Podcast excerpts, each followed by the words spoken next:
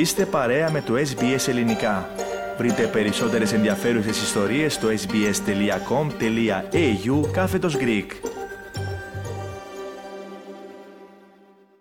Για θύματα επιζώντες σεξουαλικής βίας από την αλληλεπίδρασή τους με κάποιον από μια εφαρμογή γνωριμιών, η καταγγελία κακοποίησης δεν ήταν ποτέ πιο δύσκολη.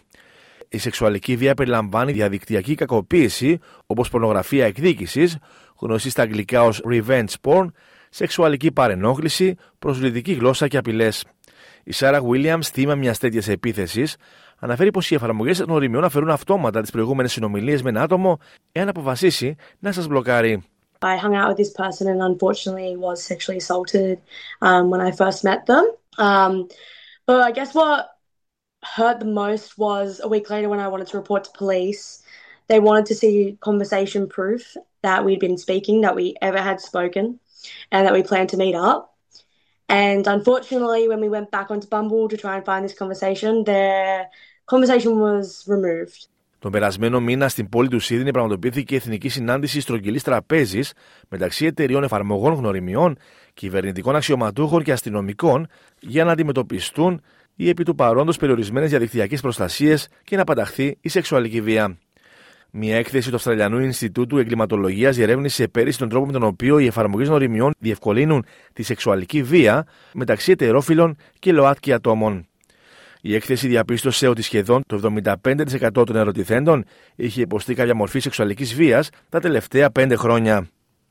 Η Υπουργός Κοινωνικών Υπηρεσιών Αμάνταν Ρισworth υποστηρίζει πω το βάρο δεν πρέπει να πέφτει μόνο στα θύματα για να δώσουν στοιχεία για την κακοποίηση που έχουν υποστεί. There does need to be a proactive response where it is perpetrators and those uh, perpetrating the abuse that are held to account and are actually that it is their behaviour that is addressed and sanctioned, not the focus on victim survivors. Ο κολοσσός των εφαρμογών γνωριμιών Tinda εγκαινίασε μια νέα λειτουργία ασφαλείας, η οποία περιλαμβάνει κατευθυντήρε γραμμές ασφαλείας, τις οποίες οι χρήστες πρέπει να συμφωνήσουν πριν εγγραφούν στην υπηρεσία αυτή.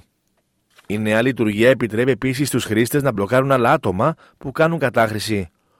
Ωστόσο, η επίτροπος e-Safety Julie Inman Grant λέει ότι οι εφαρμογές γνωριμιών πρέπει να αναλάβουν μεγαλύτερη ευθύνη για την αντιμετώπιση της κακής συμπεριφοράς όσο τις χρησιμοποιούν. We can hold their feet to the fire. I am currently considering um, in mandatory industry codes, which will also capture the dating sites at the moment. And if their actions don't meet appropriate community standards, I can move to a standard.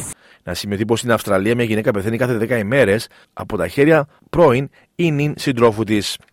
Εάν εσείς ή κάποιος γνωστός σας θέλει να μιλήσει για οικογενειακή ή ενδοοικογενειακή βία, καλέστε τον αριθμό 1800-737-732 ή επισκεφτείτε τη σελίδα 1800respect.org.au. Μπορείτε επίσης να καλέσετε τον αριθμό 131114. Σε περίπτωση έκτακτης ανάγκης, καλέσετε την άμεση δράση στο 000.